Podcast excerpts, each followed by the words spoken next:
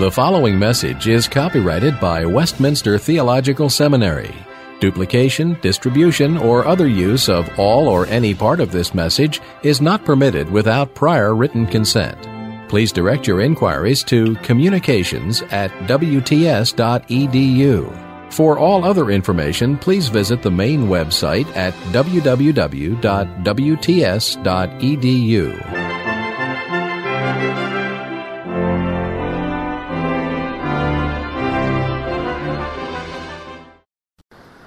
So, uh, members of the graduating class of 2008, we are now here at last at the conclusion of your work here at Westminster. Uh, at least that's true for most of you. Some of you like it around here so much you're going to come back next year for more. But most of you are more than ready to get out of here and be on your way. It has been work.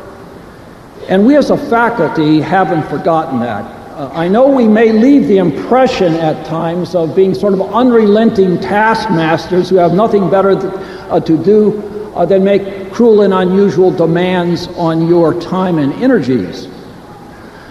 But uh, as we can look out on you uh, today, what we recognize is, is the sea of effort uh, that you represent. And we're aware in this or that instance of the unusual struggles and difficulties that it has been for you, particularly heavy and demanding schedules. And we wish to pay effort to that tribute now. We commend you for your accomplishments and for those who have supported you in them. And in this weak word, this, may you hear a faint echo of that truly final well done that we shall all together, we trust, wait one day hear from our Lord and Savior. Now, looking to that great day, it is now my privileged assignment, and this is in a tradition that goes back deep in the history of this institution my privilege on behalf of the faculty to charge you. I know, again, it may not seem quite right in your Westminster education. Uh, we as the faculty get the first word, uh, we get a whole lot in between, and we get the last word. Now, there are, of course, a number of last words that would be appropriate on this occasion. But as I have thought about it, the last word uh, that I've settled on for you today are those words that come right at the close of First John. His final word to the church he is addressing there. These words Little children, keep yourself from idols. Little children. I suppose it could seem rather odd, maybe even appropriate on an occasion like this to choose to address you like this as little children. After all, we are here today in recognition of achievement, of work that has been completed, job well done, and so you might think that I could do better by you today than to address you on this occasion, particularly as little children. Well, not really. Not any better than John did in his last word. Because let me remind you again of who the little children are, who by God's grace you little children are.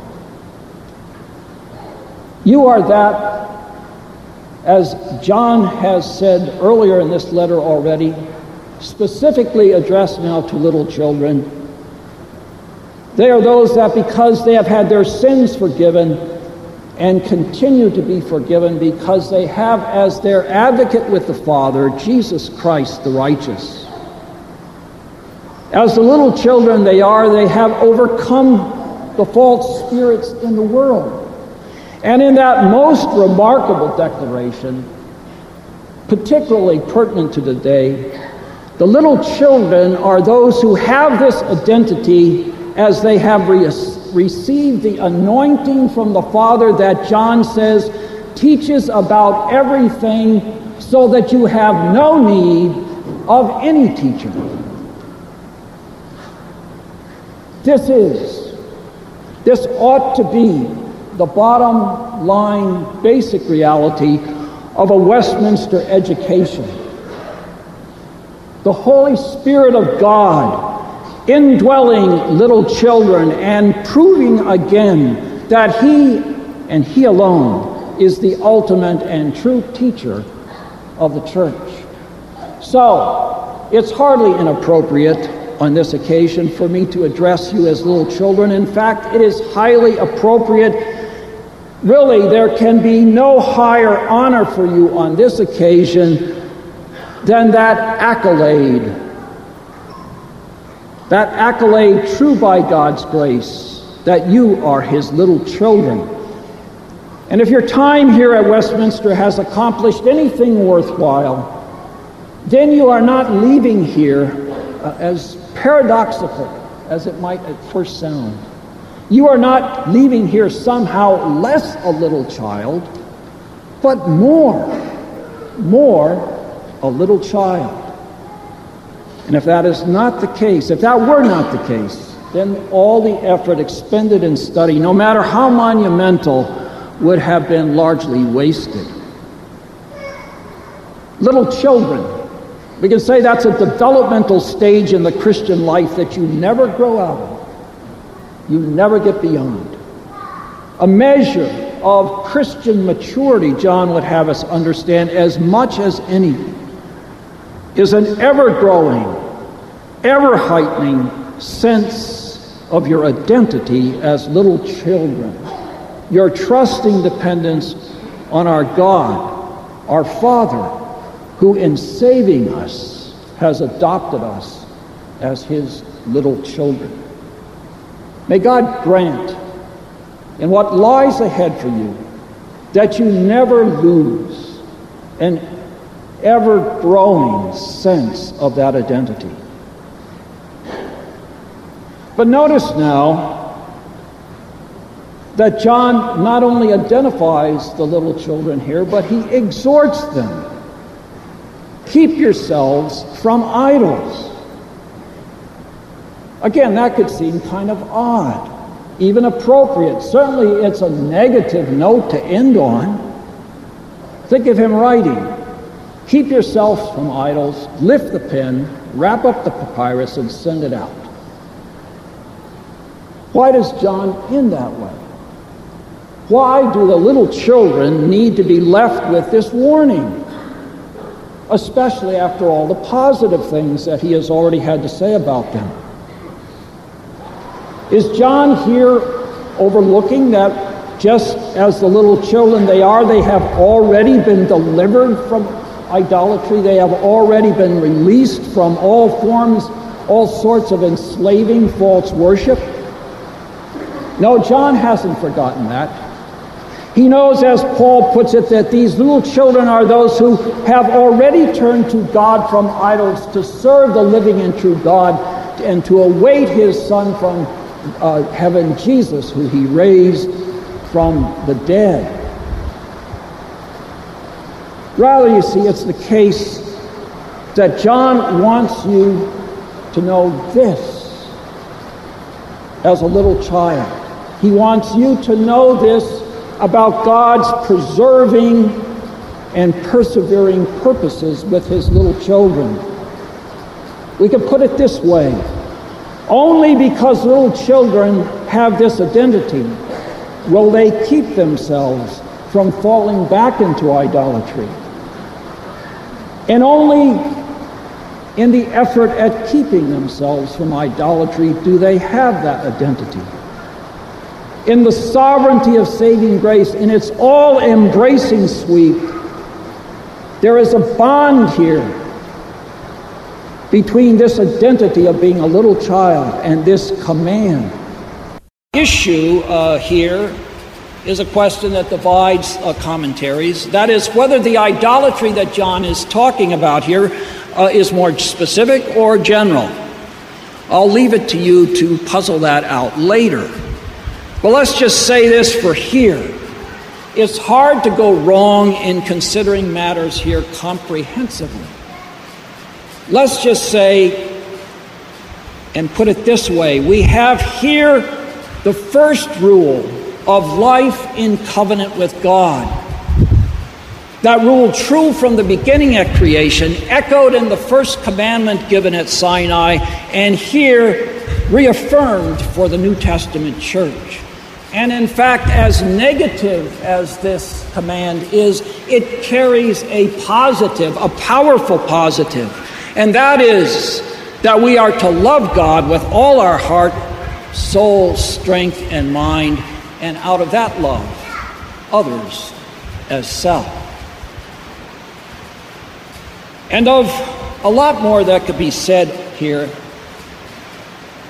let me just emphasize this one thing.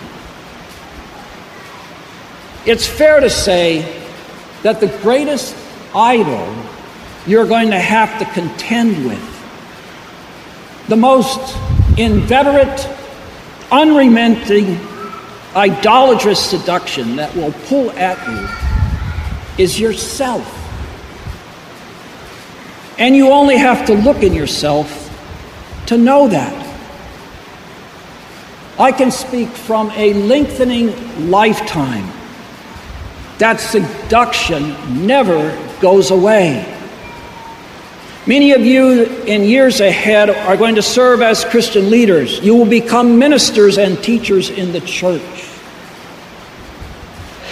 And your greatest struggle are going to be with those things that uh, carry what we label with self hyphen prefixes a particular trap, we can say, of gospel ministry and of academic life that can be pursued in the study of God's Word is self absorption, an undue self centeredness, all told, an unhealthy self preoccupation. We should recognize, as you look to your future, a definite occupational hazard, a certain ministerial narcissism more often than will be good for you, you're going to be in the limelight. People are going to be giving you their attention. And in this situation, it will be all too easy to forget who you are, to forget the little children you are, and in one way or another to brush aside this identity. And where that happens, as Paul makes very clear elsewhere, in all sorts of ways, and those ways can often be very veiled, refined ways. Where that happens, self ambition, vain deceit enter the church, and that can even happen in the name of the gospel. And with that lost sense of identity, inevitably, no longer do we consider others better than self. No longer do we find ourselves looking not only to our own interests, but also to the interests of others. And along with that, pride, counterproductive and cancerous self assertion takes over, and the result in the church is strife, division, rivalry. This is, from every evidence, a perennial problem in the life of the church and it certainly has the most pernicious consequences. Little children, uh, class of 2008, in addressing this problem in the church, Paul in 1 Corinthians 4 7 poses some questions. And they are perennially searching questions that carry with them their own answer. Let me remind you of them again. Who makes you to differ? What do you have that you did not receive? And if you did receive it, why do you boast as if you did not receive it? Let me then propose this practical prescription of this problem with yourself. Nothing will prove more conducive for the good health and well being of the church including your own, wherever God brings you, then for each of you constantly to put these questions to yourself. Might I suggest that you can do a lot worse toward preserving in yourself a sense of your identity as little, children that you are by God's grace, to protect your, yourself from idolatrous attitudes and conducts, than to do this.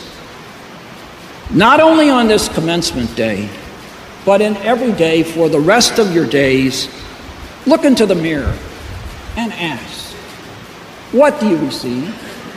What do you have that you did not receive? And if you received it, why do you boast as if you did not receive it? Or to put it another way, as the Apostle Paul does just earlier in 1 Corinthians, let him who boasts boast in the Lord. Little children, keep yourselves from idols.